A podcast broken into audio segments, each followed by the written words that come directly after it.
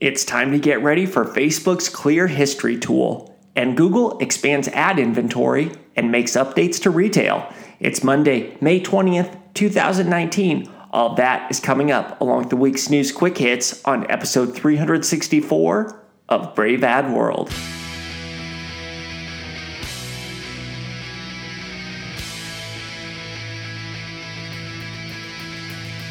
New consumers new media, new strategies.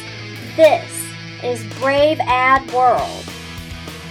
Hey, everybody, welcome to episode 364 of Brave Ad World, the official podcast of braveadworld.com, which combines actionable insights with some of the latest headlines in social media and digital marketing news. Every week or close to it, I take the top stories, provide a recap, and then share any insights that might be relevant to us as marketers.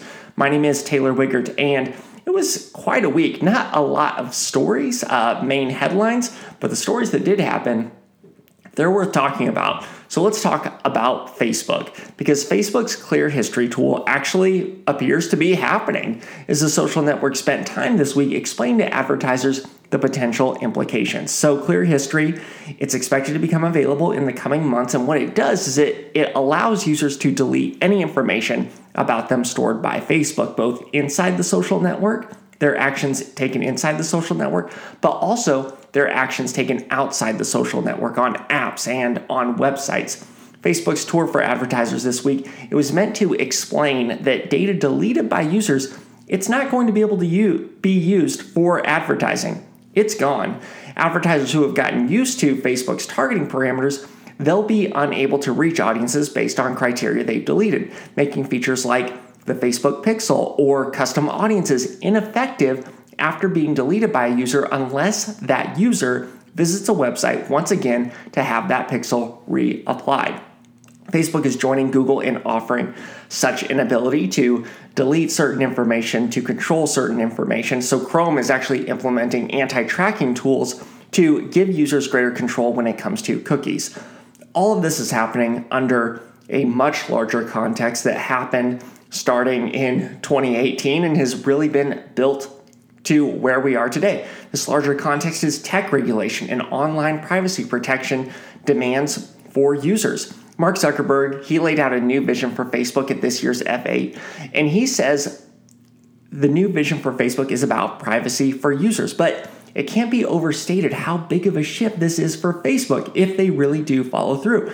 It has built an advertising powerhouse on the back of targeted advertising. So there's a chance users won't use there's a chance that users won't use the clear history feature en masse, which would be great for Facebook and advertisers wanting to highly target ads.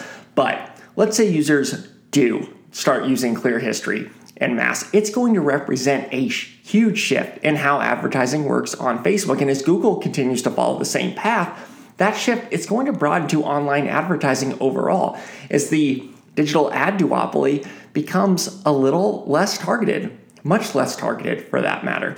All right, speaking of Google, let's talk about what Google is doing from an advertising standpoint in this next story. So, if you thought Google had run out of places to run ads, to put ads, think again because Alphabet is combating some concerns related to its slowdown in online ad sales in its latest earnings report with a lot more ways for advertisers to place ads in an effort to protect its ad sales leadership from the likes of Facebook, from the likes of Amazon. So, what Google plans to do is they plan to launch ads for retail products across its ecosystem, including ads in Gmail, Google Images, the YouTube mobile app, even Google's voice assistant.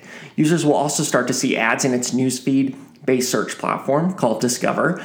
Google's also working to combat Amazon by revamping its shopping service. So, a new shopping site is going to show personalized recommendations, and Google has plans to roll out a shopping app to compete really head to head with Amazon.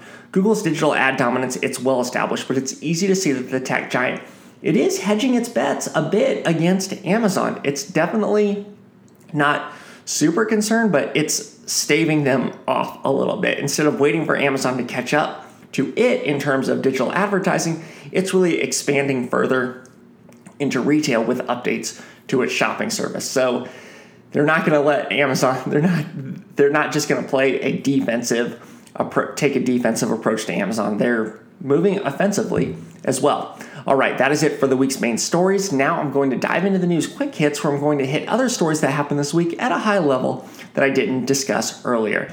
So, the US Supreme Court is allowing an antitrust lawsuit against Apple to proceed. The lawsuit contends that Apple has a monopoly over iPhone apps, which allows uh, has a monopoly over iPhone apps, which allows it to take a 30% cut of apps sold through the App Store. So plaintiffs are arguing that this inflates prices because developers have no other way to distribute their software. Apple, for its part, argues that those fees are necessary to make the App Store run. Apple will fight hard on this because its App Store is actually about 35% of Apple's services business. Apple doesn't want that going anywhere. Google has unveiled a new tool that it calls Bumper Machine. So this tool, it's said to be able to ident- quote identify interesting, well-structured moments in a longer video unquote, and then it turns those moments into six-second ads.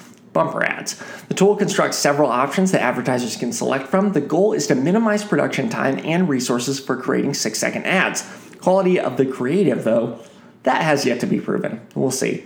WhatsApp discovered a surveillance discovered surveillance software being installed on user devices through an app vulnerability. The cyber attack affected a select number of users, that's their quote, uh, and the vulnerability has since been fixed. It worked by calling a target device, and whether or not a user answered, the software was installed. They just had to call them. The hack allowed attackers to read messages on devices. The software was developed by an Israeli company called NSO NSO Group, according to the BBC. Twitter has disclosed a bug that shared some user locations with Twitter partners, even if users have not opted into location sharing. While location information was shared, user Twitter handles and account identi- identifiers were not, which makes it difficult to link locations to users. Users affected by the issue, they have been notified. Twitter is ready to extend an olive branch once again to developers. After putting restrictions on them years ago, Twitter has announced a new developer labs program that will allow app makers to try Twitter API updates and provide up feedback to Twitter before those updates are fully rolled out. Twitter's relationship with developers has been rocky at best. So, developers, they built a lot of tools for the platform when it first started when Twitter first started, and then Twitter put restrictions on them. Then Twitter announced a reset only to sell its developers platform to Google a couple years later. So now the cycle is continuing again with Twitter ready to show developers that it has their back for now. The inevitable happened. Disney has now has full operational control over Hulu thanks to a deal with Comcast that values Hulu at more than $27.5 billion. As part of the deal, Disney guarantees Comcast equity of that $27.5 billion when Comcast is finally able to officially sell its stake in Hulu in 2024. Despite that wait, Disney now has control, so Hulu is going to play a role in Disney's streaming ambitions by providing content aimed at more of an adult audience, while Disney Plus aims to serve families and children. Facebook announced a new one strike policy for Facebook Live. So, any user who violates Facebook's policies even once they'll be blocked from using Live for a period of time. An example of a violation would be a user who, quote, shares a link to a statement from a terrorist group with no context, unquote. The goal is to limit the use of live for the streaming of terrible actions like the shooting in New Zealand. They don't want that to happen again. Up until this point, Facebook really worked to take down such content as fast as possible, but now it's actually working to proactively block it altogether, thanks to a lot of pressure from government officials, including the government of New Zealand. Facebook joined Twitter and Alphabet in committing to have rules, algorithms, and direct intervention practices to stop the promotion of distribution of violent extremism online as part of an effort by world leadership to curb such content following the events in Christchurch. All right, and lastly, Instagram is phasing out its Instagram Direct test app that separated messages from the core Instagram app experience. The app was introduced in 2017 as, as a way for users to have focused private messaging conversations. But now those messages are moving going to be moved back over into Instagram in select markets where Instagram Direct was available. I'm really not too surprised by that move. I'm not sure how many Instagram users were really craving a focused messaging experience from Instagram. I think messaging is an extra, not a core experience, at least for Instagram. All right, that is it for episode 364 of Brave Ad World. Before I let you go, I want to hear from you. Send questions, send comments, let me know what you like, let me know what you don't like to braveadworld at gmail.com. And if you like, and if, if you're so moved, please rate and review this podcast on iTunes or your platform of choice. It helps me know what you think and it helps others find the podcast. I can be found on Twitter at T Twiegert. That's T W I E G E R T. You can also find my personal thoughts on marketing at braveadworld.com. A little quiet there right now. But as always, thank you so much for listening, and I hope you have a great week. Thanks for listening. For more, check out braveadworld.com.